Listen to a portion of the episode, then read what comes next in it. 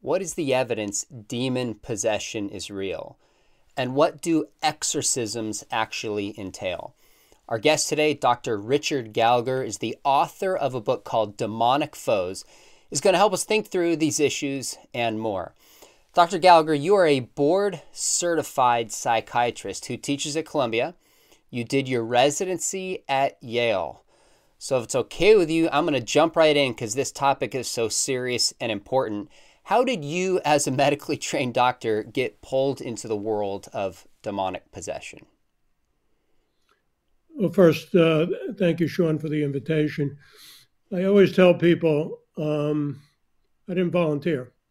Hmm. And I'm not sure it's actually a particularly good idea to volunteer for this work.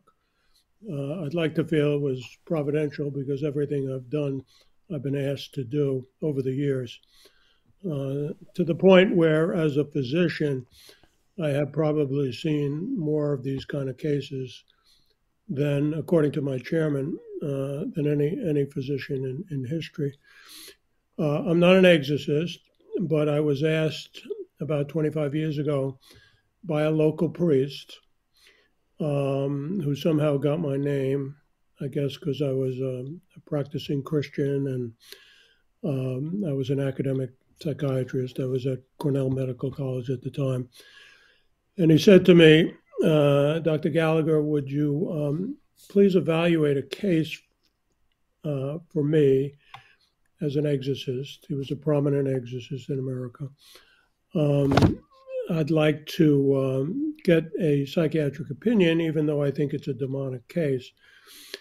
And I remember Sean uh, telling him at the time um, there was there was a certain amount of what we called uh, the satanic panic at the time. You may mm. remember that period where yeah. people were Satanists around every corner. And I said, Well, Father, you know, I, I, I, finished my training at Yale, and quite frankly, I'm a little skeptical of a certain amount of that stuff.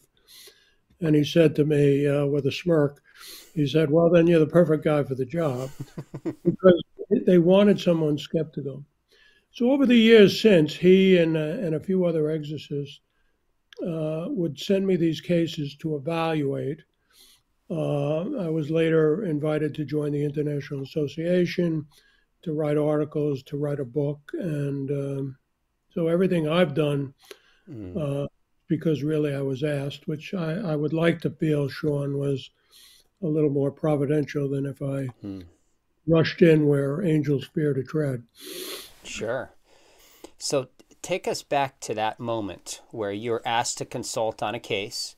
Maybe it's the first time you saw somebody that you thought this person is genuinely possessed or experienced a diabolical attack. And how did it affect you? Well, let me digress for a minute, even though there's a lot of uh, confusion about terminology. There are people who are possessed where uh, an, an evil spirit in my opinion, unequivocally it takes over the, the body and the control of the individual. And then there are slightly more common, although also rare, there are things uh, we tend to call in America oppressions. Uh, this first case was an oppression. Uh, it was a woman who um, was being beaten up by spirits. Mm. She and her husband had traveled actually a couple of thousand miles to see this exorcist on the East Coast. And um, she would literally uh, feel pummeled, even in front of various people like her friends. She would feel pummeled by evil spirits while she was in her house.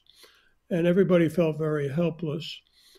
Um, so I was asked to, you know, sort of make sure that this woman was not psychotic or something, um, that her story made sense, that there wasn't any medical explanation. For instance, we did blood tests. She had bruises, but people can get bruises for different medical reasons, including low platelets, that sort of thing.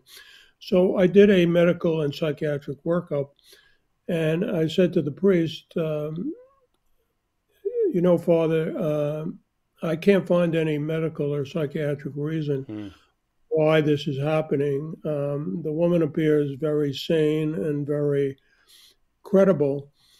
So um, even though I was a little skeptical, uh, Father, uh, your explanation that this is something demonic actually makes a lot of sense to me.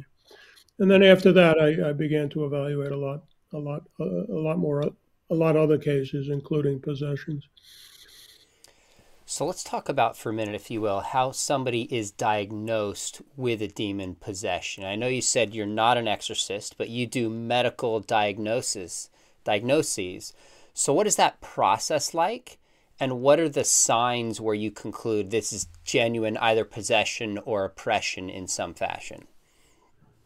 Well, essentially, I'm assisting, uh, usually an exorcist, I'm assisting the exorcist in making the discernment. Ultimately, uh, the uh, I feel strongly that the spiritual clergy needs to take responsibility for the actual spiritual diagnosis, you might say. But these are these are kinds of diagnoses that require a lot of rigor and require uh, a certain amount of scientific knowledge. Uh, sometimes it's it's very very obvious, and and a, a very experienced exorcist can often tell fairly quickly. Uh, in America, at least in the in, in some of the mainstream churches, like the Catholic Church, where the bishops require a medical or psychiatric um, evaluation, um, I get I get involved at that point. Um, but the criteria, uh, I should emphasize, are quite rigorous. Hmm. Uh, essentially, you have to have very clear, you might say, phenomenological evidence that there is a foreign entity involved. Now, how do you do that? Well, in possessions, um, you're gonna you're gonna see the manifestation in different ways of an evil spirit. Sometimes that spirit will take over the consciousness of the person. Will even speak in a in a slightly different tone of voice. Hmm. Remember, they're using the body of the victim. So they're actually using the person's vocal cords. Mm. They're going to sound a little bit like that, but they also uh, clearly will seem like it's a foreign personality. Um, now, again, you have to make sure the, the person's not imagining this and has something like dissociative identity disorder, which used to be called multiple personality. You have to rule out things like that, let alone psychosis. But eventually, you often also see or get reports of seeing signs of um, the lay public calls it the paranormal. We would call it the preternatural, things beyond the natural ability of a human being. For instance, okay. the, the criteria are speaking a foreign language all of a sudden that the person never never studied, exhibiting you know superhuman strength of some sort.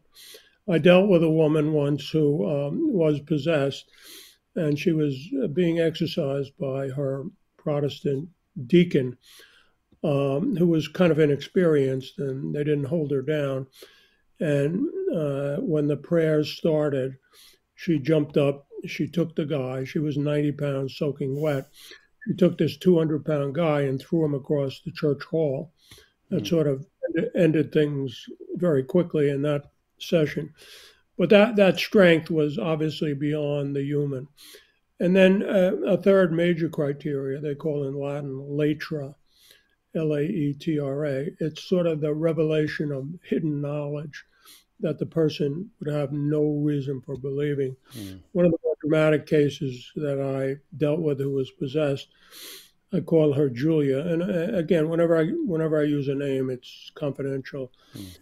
Um, in my book, I, I, write about different cases to illustrate um, these phenomena, but uh, of course, their their privacy is protected, even though all the details are true. Sure. The privacy is protected by my disguising their uh, at least name and locale, that sort of thing.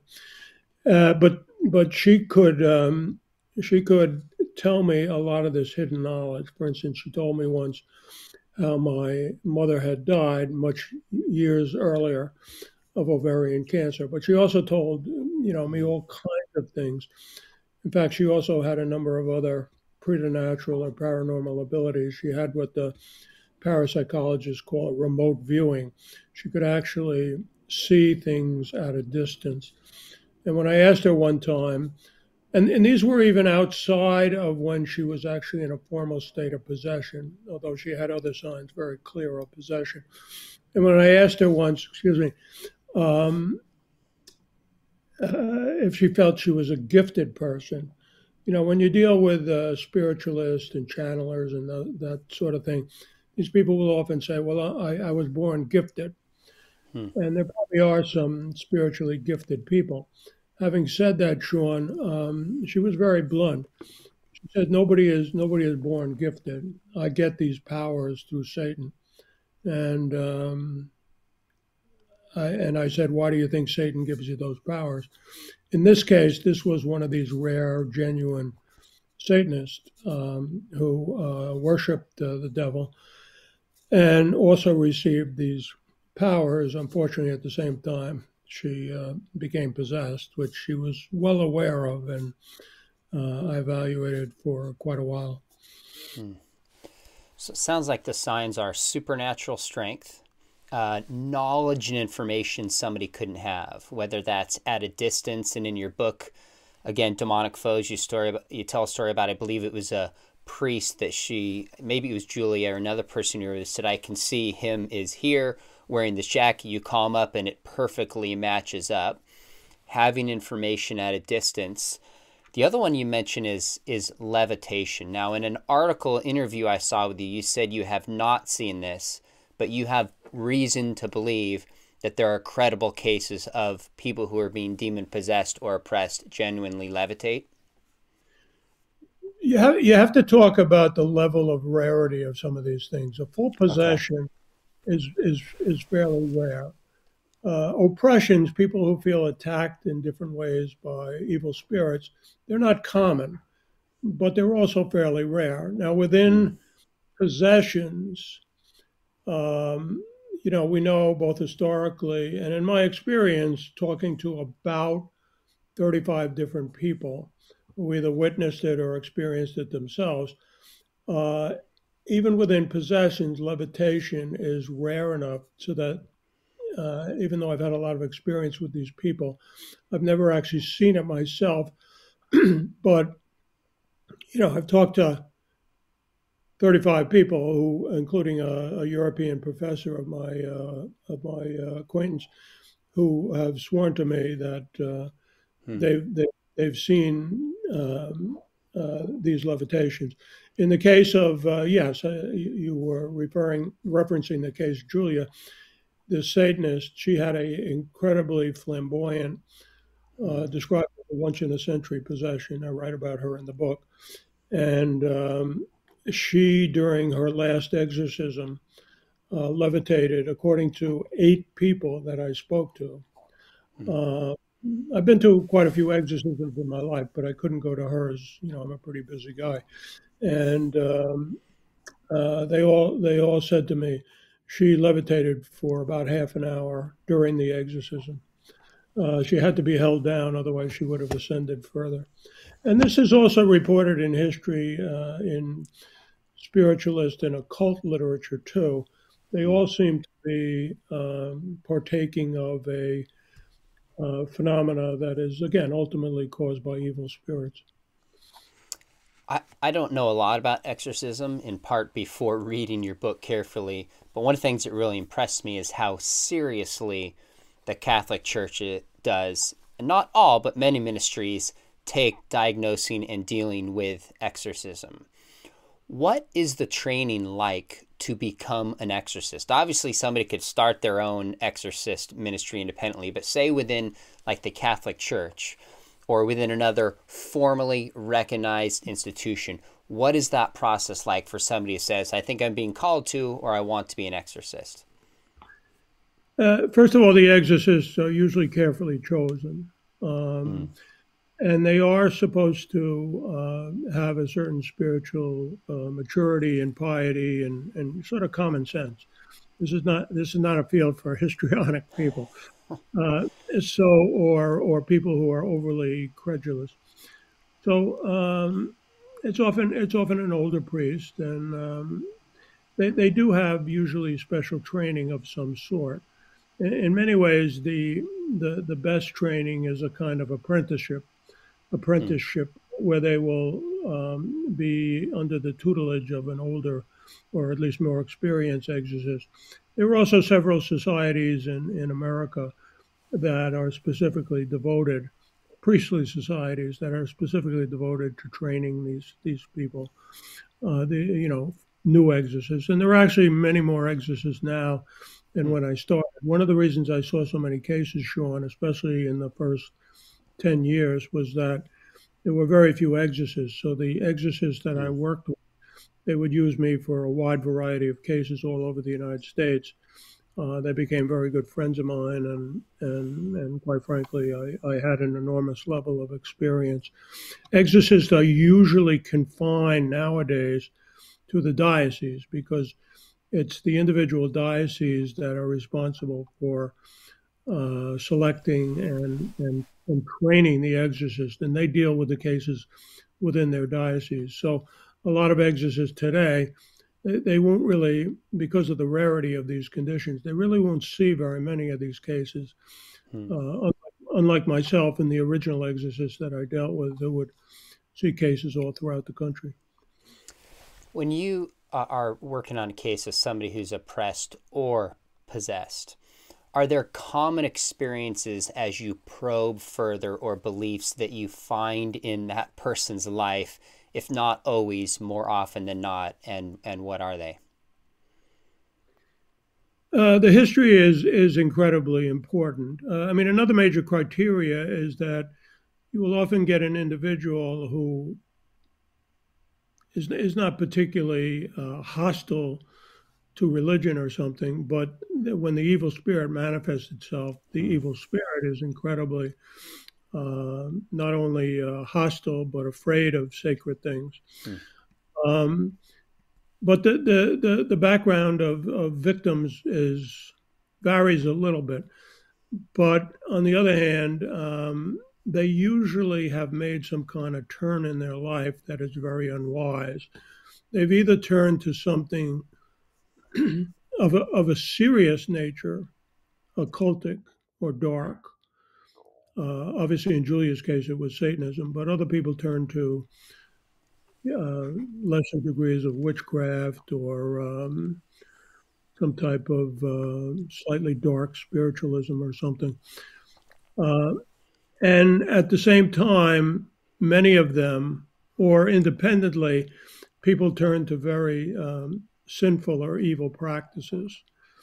Uh, in mm. some ways, they have invited, either directly or indirectly, they have invited, again, with a possession, they have invited the evil spirit in. So, mm. for instance, in Julia's case, it was very obvious. She, she worshiped Satan she thought she was getting a lot out of it, but it was literally what we call a Faustian bargain. She got much wow. more than bargained for. Uh, in another case, I write about a book. Uh, I write about a guy who was a criminal, and he was kind of a drug kingpin of sorts. And he had turned to a Mexican uh, occult cult called Santa Muerte, Muerte, and and he um, was a pretty uh, nasty guy. Uh, he was eventually imprisoned for his crimes, and the chaplain at the prison found that he was possessed. Uh, he did eventually get help, um, but obviously, in his case, um, probably even more than his involvement with the occult, which was a factor, was the fact that he had led such an evil criminal life. Mm-hmm. So, you, in the worst cases, that's what you you often see. In cases of oppression, it's different you don't necessarily see somebody who's horribly um, involved in evil or but they usually have dabbled in occultism or something like that. Mm. Usually, some reason that they have these more minor um, harassment or or um, oppression by by a demon. Your training is in psychiatry, board certified psychiatrist. So I'm curious what mental illnesses most resemble a kind of diabolical attack, and how do you make sure you don't misdiagnose somebody? Well, I'm a pretty experienced guy, and I've, um, you know, probably seen over 25,000 cases during the course of my career. So I'm pretty good at, at diagnosing people. Uh, throughout history, uh, people, you know, people, sometimes people in the church have been confused by different neurological conditions, by seizure disorders. Uh, if you're familiar with the neurological disorder Tourette's, where the person kind of mm-hmm. involuntarily blasphemes, obviously these have been confusing diagnoses throughout history. But with the with the development of modern uh, diagnostic techniques and neuroimaging, MRIs, that sort of thing, it's it's rare that a medical or neurological illness is mistaken for possession these mm-hmm. days. What happens nowadays, uh, at least in the in the developed world, um, what happens nowadays is most of the cases of people who imagine or are deluded into thinking they're possessed, and their families may as well, are people with psychiatric disorders. Hmm. And there's three large groupings. Um, I mean, um, some people are psychotic, especially somebody like who's a schizophrenic. They may hear a demonic voice or feel they hear a evil spirit talking to them, and that's um, you know what we call a hallucination, and it it it it is explained as a as a as a mental illness and brain based uh, symptom. Um, so yeah, you certainly have to rule out different psychotic conditions uh, including including drug states. Hmm. Um, number two, you will get a certain amount of people who are very suggestible. Uh, again, I write about a couple of these people in the book, and they may have something of a histrionic nature, of a dissociative disorder. Uh, the classic one is is um, what's called multiple personality disorder, uh, now uh, DID, dissociative identity disorder. And these people may imagine again that one of their so called alters is a demon. Um, you have to rule out that category, which is a broad category of kind of histrionic or suggestible people. And finally, there are people who are dealing with what we would call in, in our field personality disorders. Um, what it means is that they have a, a bunch of maladaptive symptoms working against them, but they're not particularly psychotic or anything. And these individuals include people who are often diagnosed as borderline or even antisocial personality. And they're dealing with a, often a great deal of evil impulses or dark impulses, uh, some of which are, are, are, involuntary.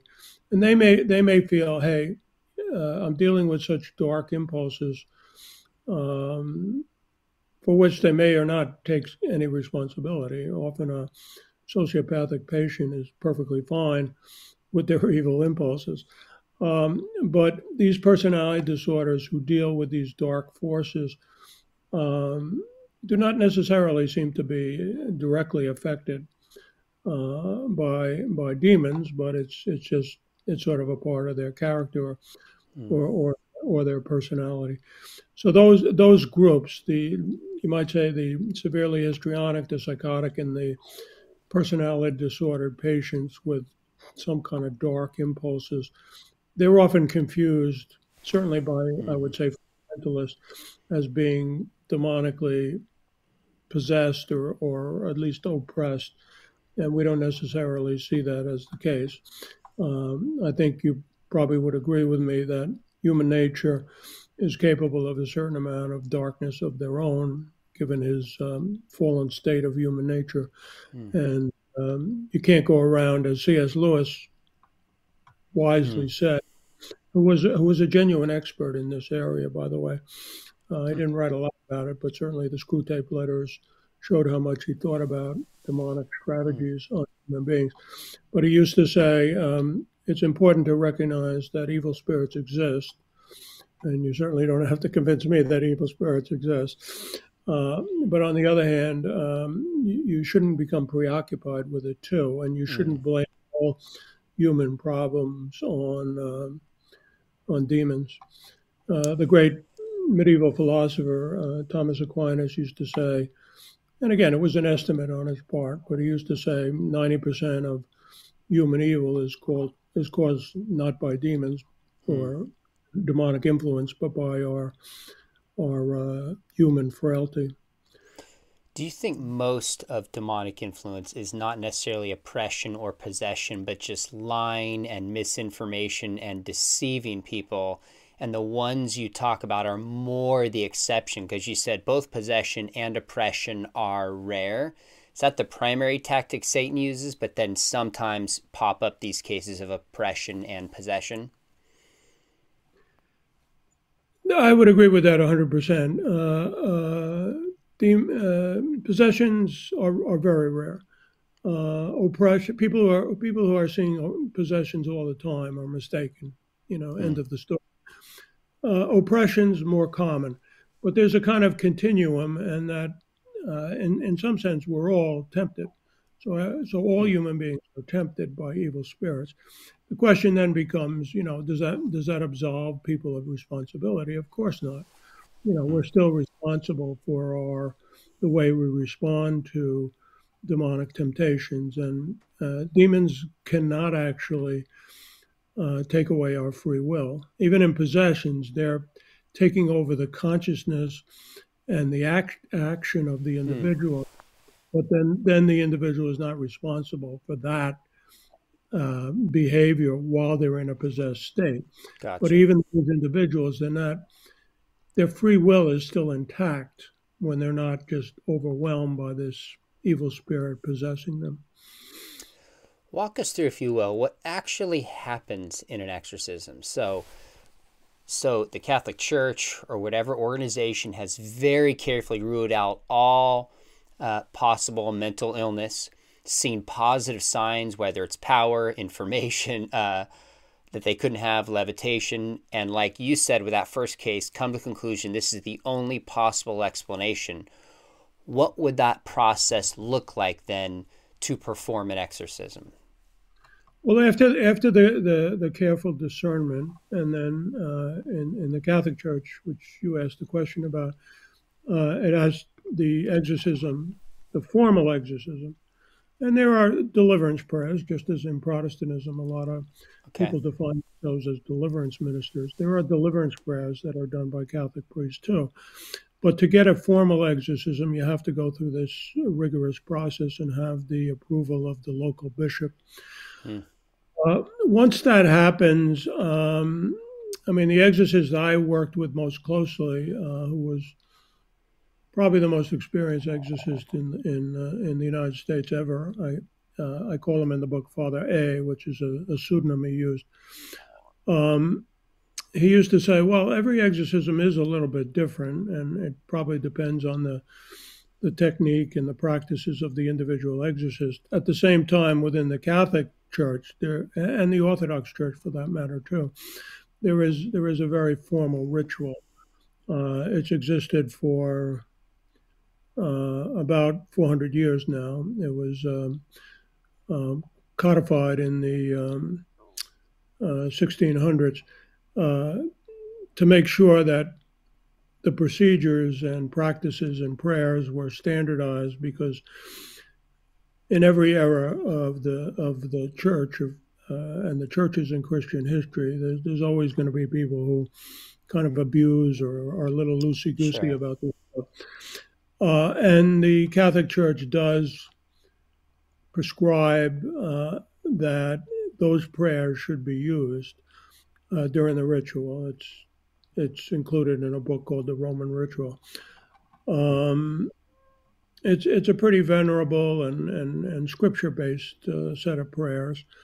Uh, on the other hand, at, at times the uh, exorcist priest is going to go outside of the prayers and, and attempt to question or investigate further, ask, try to access the the evil spirit, uh, and and not really have a conversation. You're not supposed to have an idle conversation with an evil spirit, but what you are supposed to do is um, uh, discern the cause uh, if it's unknown and command the spirit by the power of Jesus Christ. No exorcist is going to say, This is by my own power. They're going to say, I command you, or uh, our Lord uh, commands you to leave eventually and to, and to reveal yourself.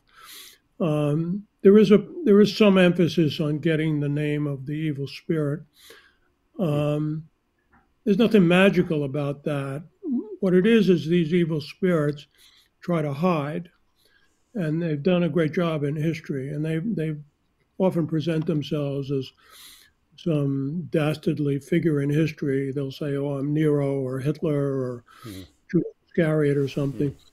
In ancient times, um, I think the the um, Hebrew scholars as well as the um, early Christian um, thinkers were um, quite insistent that the um, gods and goddesses of the pagan world uh, were disguised demons, and, mm. and I've come to believe that. In fact, I've, I've wow. seen I've seen cases of possession where um, people will claim that they're possessed by Zeus or by Apollo or something like that.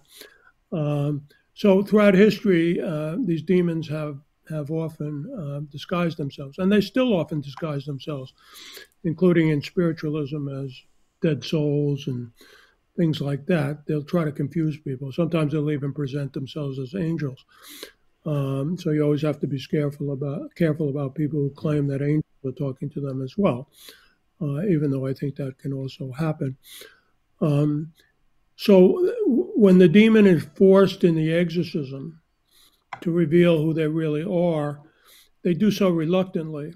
And it's a good sign because of what it means is that the church or the priest is gaining control, that the, the evil spirit is having to submit by revealing their real name. Mm. And that's a good sign because now you're getting the evil spirit who doesn't want to submit, obviously. Uh, you're getting their compliance and uh, they, they are forced to um, submit to the power of our Lord. And often, often soon after them, soon after that happening, they will be driven out.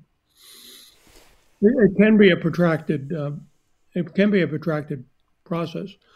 Again, I've attended exorcisms not as an exorcist, but uh, as a as a requested observer, and I, have seen people delivered in one session. Mm. Uh, but I've also seen it go on, typically often for a few months, and oh, wow. and and sometimes it can go on for years. Those cases are are often um, quite difficult. A lot depends, by the way. It's not a magic ceremony. So the the the victim has to work at it too. Mm. You know, it's not a witch doctor and you know the priest says these mumbo jumbo prayers and the case is settled. Um, what happens is the the victim has to work at developing their own Christian life and turning closer to our Lord before it's likely that they're going to be uh, uh, driven out. I received a book not long ago from someone who said they were an exorcist, and I thought, wow, this might be a really interesting interview. Sent it to a theology professor I work with, and he said, I'm not convinced this is genuine. I think he's a huckster because he charges people a certain fee for exorcisms. And he's the one who sent me your name. He's like, you should talk with Dr. Gallagher. How many hucksters are out there, and how can you recognize them? from someone who is a genuine exorcist? Yeah, well, you've mentioned one criteria. I, am very hmm. skeptical of anybody who charges for it. Hmm. Um, the the woman I mentioned who um, uh, had this Lutheran deacon, uh, inexperienced, um, uh, try to provide an exorcism. Um, she told me that later she went to a famous televangelist who said to her, Well, you can either give me $5,000 to do an exorcism or you can appear on my television show. And she wisely recognized that that, mm. That was not a sensible thing to do. Uh, and I tell people, uh, you know, you have to seek out and ask the permission of the church, or if you're Protestant, some experienced uh, deliverance minister to help you. If they charge you, you know, stay away from that person. Hmm.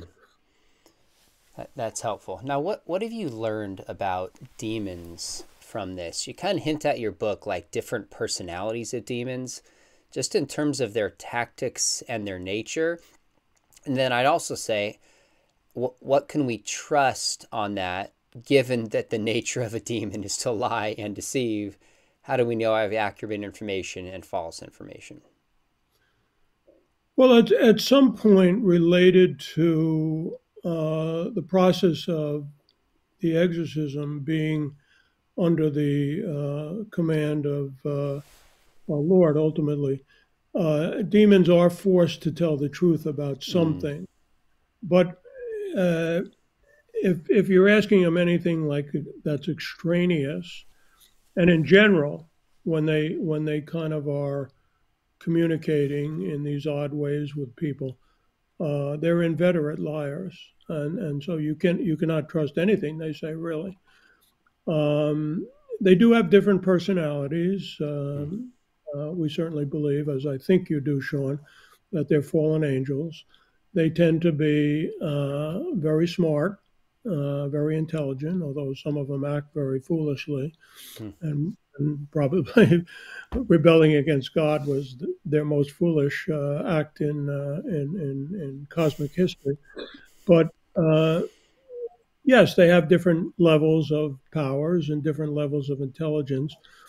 Um, at the same time, uh, they probably have slightly different personalities. Uh, the personalities tend to be sort of sadistic uh, and repugnant. They certainly seem to um, enjoy torturing human beings. I think they think of us as sort of beasts, uh, little animals that they are superior to. I always tell the story of uh, Julia when I saw her in one of her possessed trances. Um, she said to the priest, um, uh, I'm not going to imitate the voice, but it was in the demonic tenor tenor sure. of voice.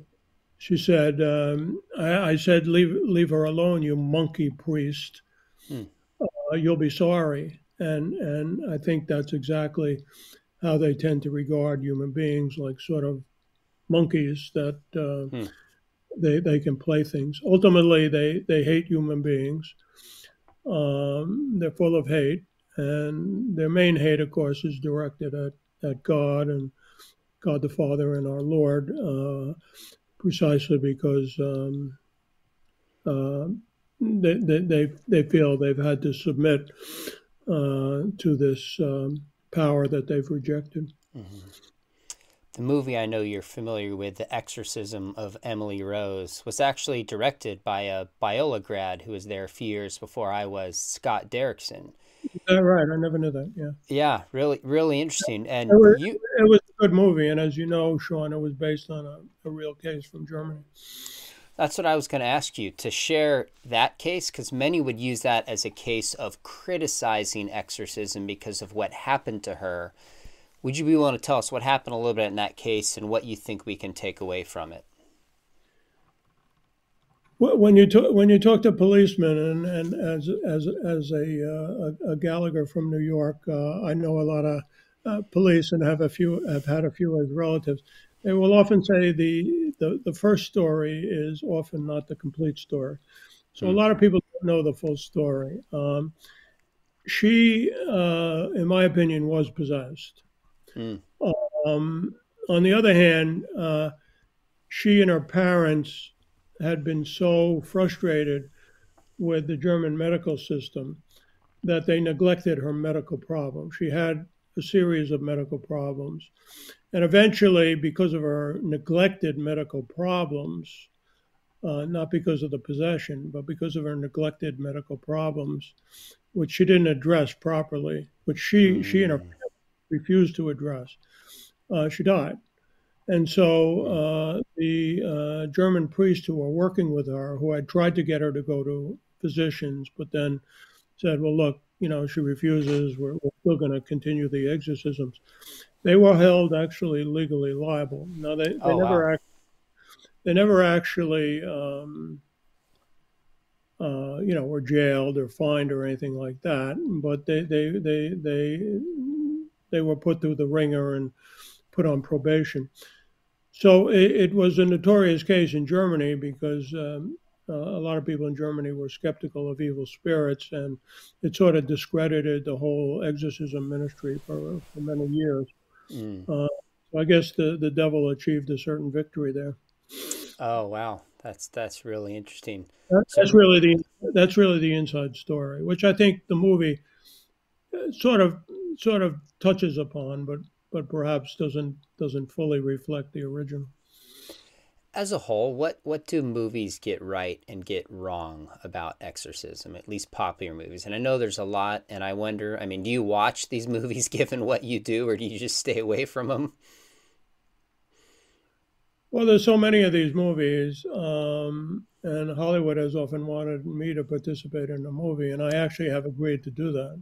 Oh wow! Uh, that's a whole nother story. Uh, it's going to be done by Jason Blum, who's a pretty big uh, hmm. power broker in Hollywood. Hmm. Uh, I'm not doing it for the money. I'm doing it for you know attempting to to kind of present a, a realistic portrait of what the field is really like.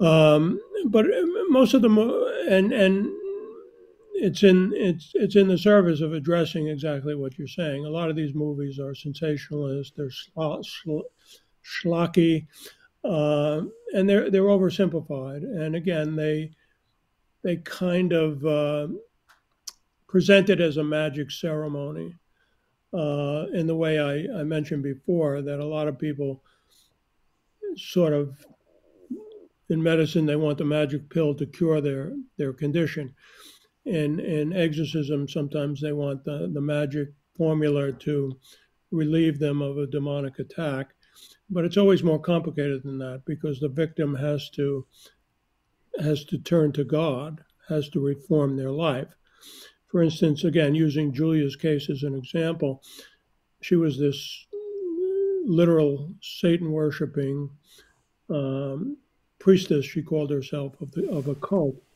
Even though these cults are rare, she was the real deal. But she never really agreed, despite the priest being generous enough to do exorcisms with her at her request. Uh, she never was really willing to reform her life or leave the cult, in part because she was afraid of the cult, and so she was never delivered.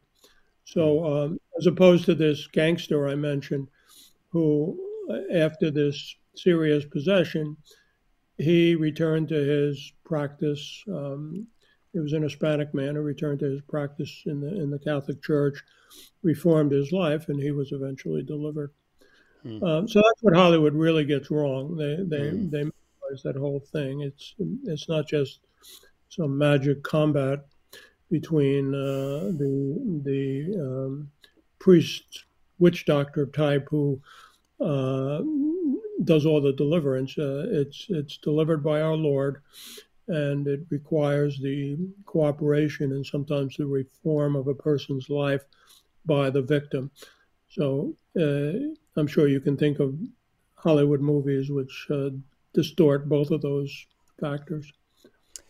So again, I want to remind just our viewers you're Ivy League trained academic who is a consult. You, you do consultations but not exorcists. And in your Correct. book, it says kind of 25 years you've been investigating diabolical attacks and the paranormal. How confident are you that demons exist? And what might you say to somebody who is unconvinced?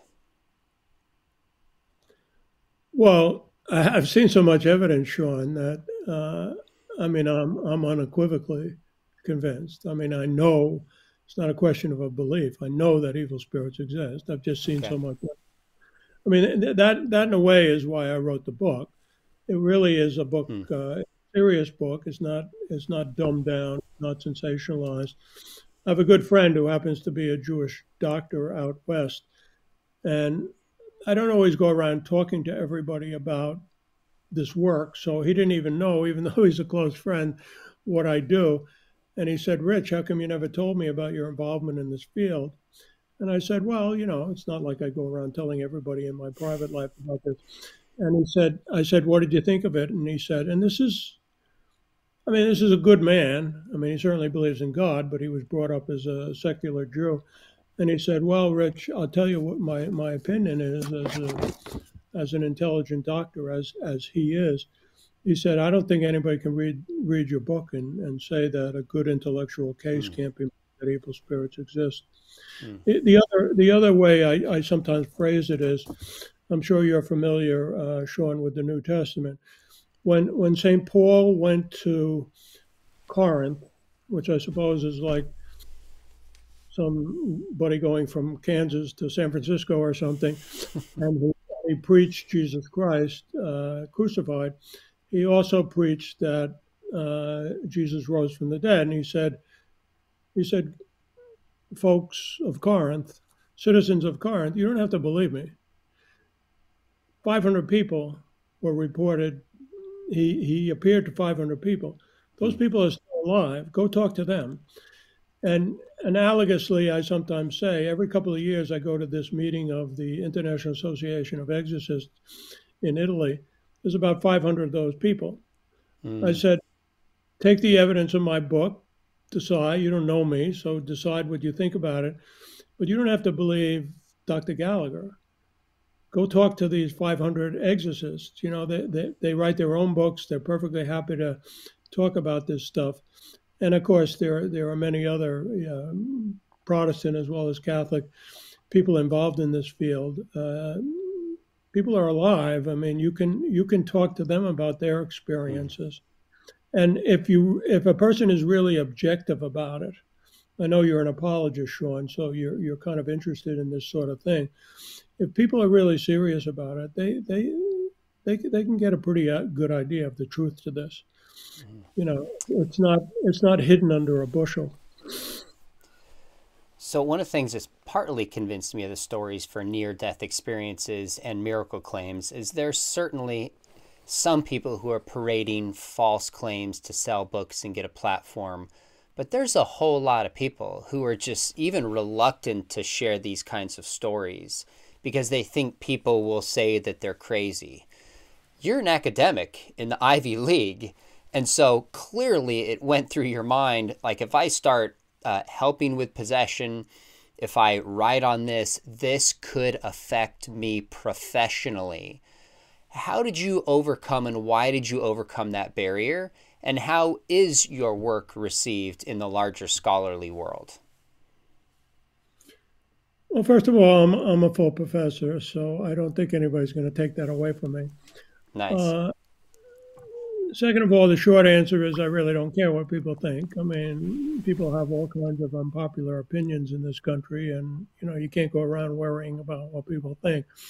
Mm-hmm. But the other the other rejoinder I, I, I I give to people if they challenge me, and I'm perfectly happy to be challenged, is I they say, well, Dr. Gallagher, how does it feel to be outside the mainstream? Mm-hmm. And I tell them, what mainstream are you talking about? First of all, most Americans mm. believe in spirits. They believe in God and they believe in evil spirits. I mean, a certain amount of skepticism in the United States and Europe. But around the world, even more of a majority of people believe in evil spirits. My book was recently um, translated into Japanese. I mean, in East Asia, hmm. almost everybody believes in evil spirits.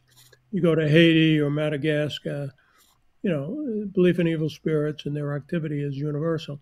So I hardly think I'm out of the mainstream. And if you look at cultures in history, and people have studied that, uh, possession cases have been reported uh, throughout the vast majority of Christians, uh, not, of, of all cultures throughout history. So uh, when people say, how, how does it feel? To be out of the mainstream, I say, again, what mainstream are you talking about? I'm in the mainstream, maybe you're not. Now, it is true that psychiatrists, for different reasons, they tend to be a little less religious than the American public. They tend to, of course, see people all the time who only think they are um, affected by evil spirits. They'll, they'll, we're all familiar with schizophrenic patients who have hallucinations of evil spirits or aliens or communists or the FBI or whatever. Sure.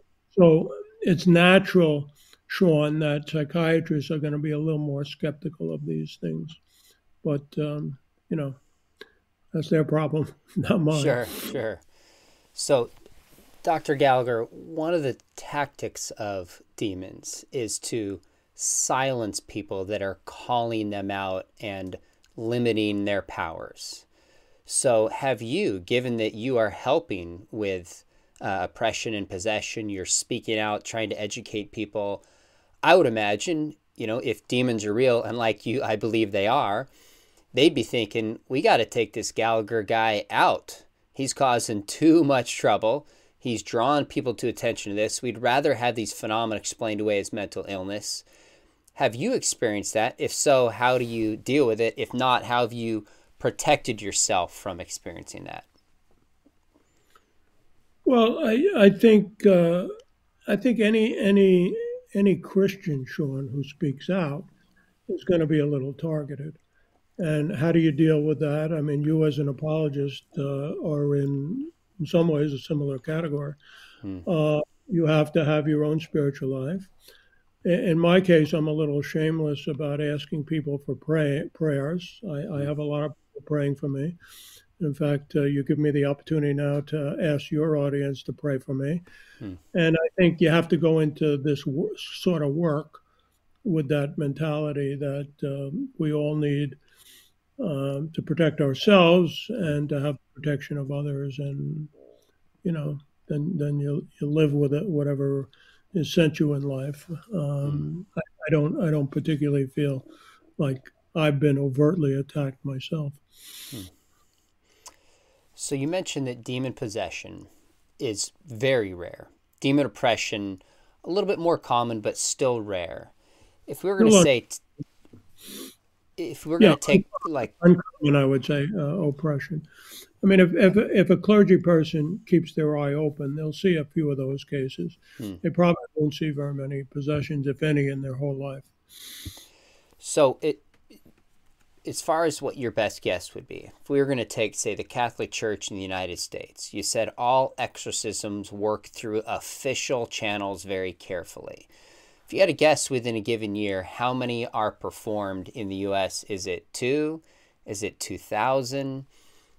How many would you guess just within the Catholic Church? And of course, this does include the Orthodox, other Protestant ministries, etc. Or is that impossible to know? Well, it's impossible to know precisely uh, because a lot of these things are kept very private.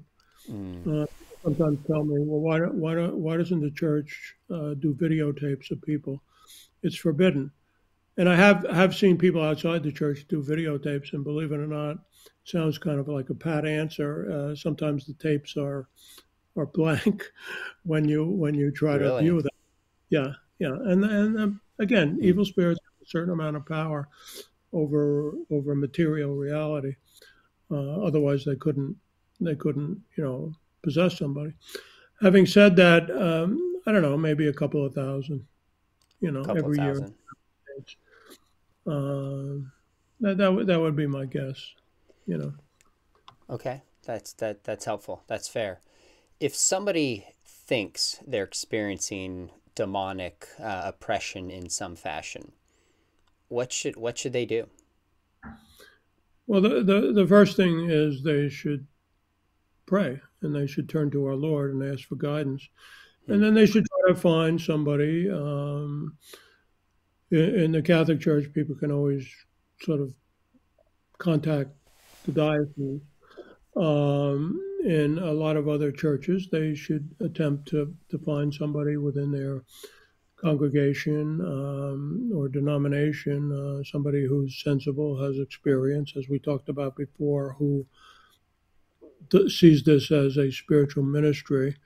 Um, sometimes those people do have a little difficulty finding someone, but they they have to continue to search and pray that they will find somebody who will help them. Hmm. Are there differences between how Protestants and Catholics and uh, those who are Orthodox perform exorcisms? The, the exorcism rituals in the Catholic Church and in the Orthodox Church, um, the, the formula in the Orthodox Church actually goes back even centuries before. Um, they're, they're pretty systematized and formalized. Um, in the Protestant denominations, um, it varies much more. I mean, some of them use fairly traditional prayers, and some of them, some of the mainstream churches have developed um, specific prayers and practices and procedures. Um, but it's a little more um, individualized, and, and people are using much more their individual judgment and uh, more kind of individual choice of prayers and uh, ways of working with the individual. So there, there is that difference in, in as a generalization. Fair enough, uh, Dr. Gallagher. I have so many questions for you. I really want to respect your time. Did I did I miss anything? Anything you want to clarify? Story you want to share that would just help our audience, whether it's a Christian wanting to understand exorcism, maybe a skeptic who's not convinced. Anything else that would be helpful to share with the audience before we wrap up? Well, I'll, I'll make one point and then maybe give one more example. Um, you know, I'm a big believer in science. I'm, I'm, I'm a physician. You cannot be a good physician without believing in science. And I don't see any contradiction between what um, the scientific knowledge that I rely upon, which is often based on a, um, if you want to be fancy about it, a, a, a scientific principle called methodological naturalism. Mm-hmm. It means you know, we're doing experiments, we're uh, expecting replicated findings like in cancer studies and stuff. So uh, I'm very committed to science, but the, the kind of uh, findings that I report, they're not unscientific just because they're historical. So the, the hmm. evidence base there is, is history.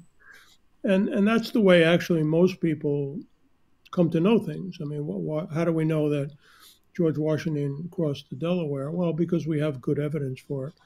So I've tried in my book to present. Um, I've tried in my book. Sorry for the phone.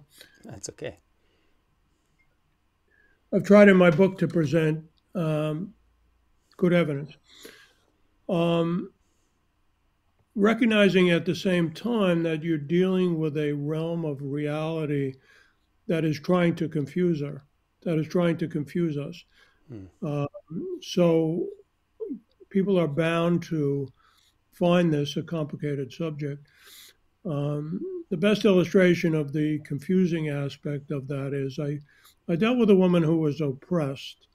She was perfectly sane, but she felt she was getting messages from from the beyond. And she originally told me, uh, I evaluated over the course of about six months.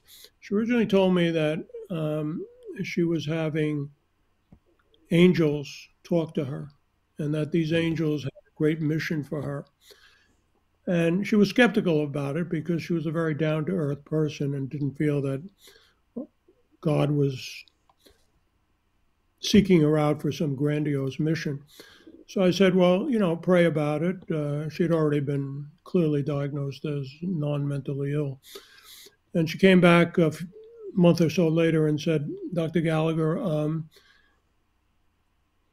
they now say that they're dead souls. And th- this is the sort of bread and butter of spiritualism. People who channel spirits and stuff, they often think they are in touch with dead souls. Mm. And uh, she said, Well, I, I know we're really not supposed to speak to dead souls.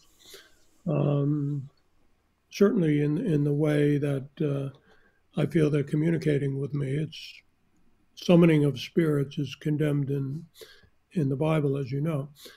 I said, well, keep praying and, and take the advice of the priest, and we'll see if this gets sorted out.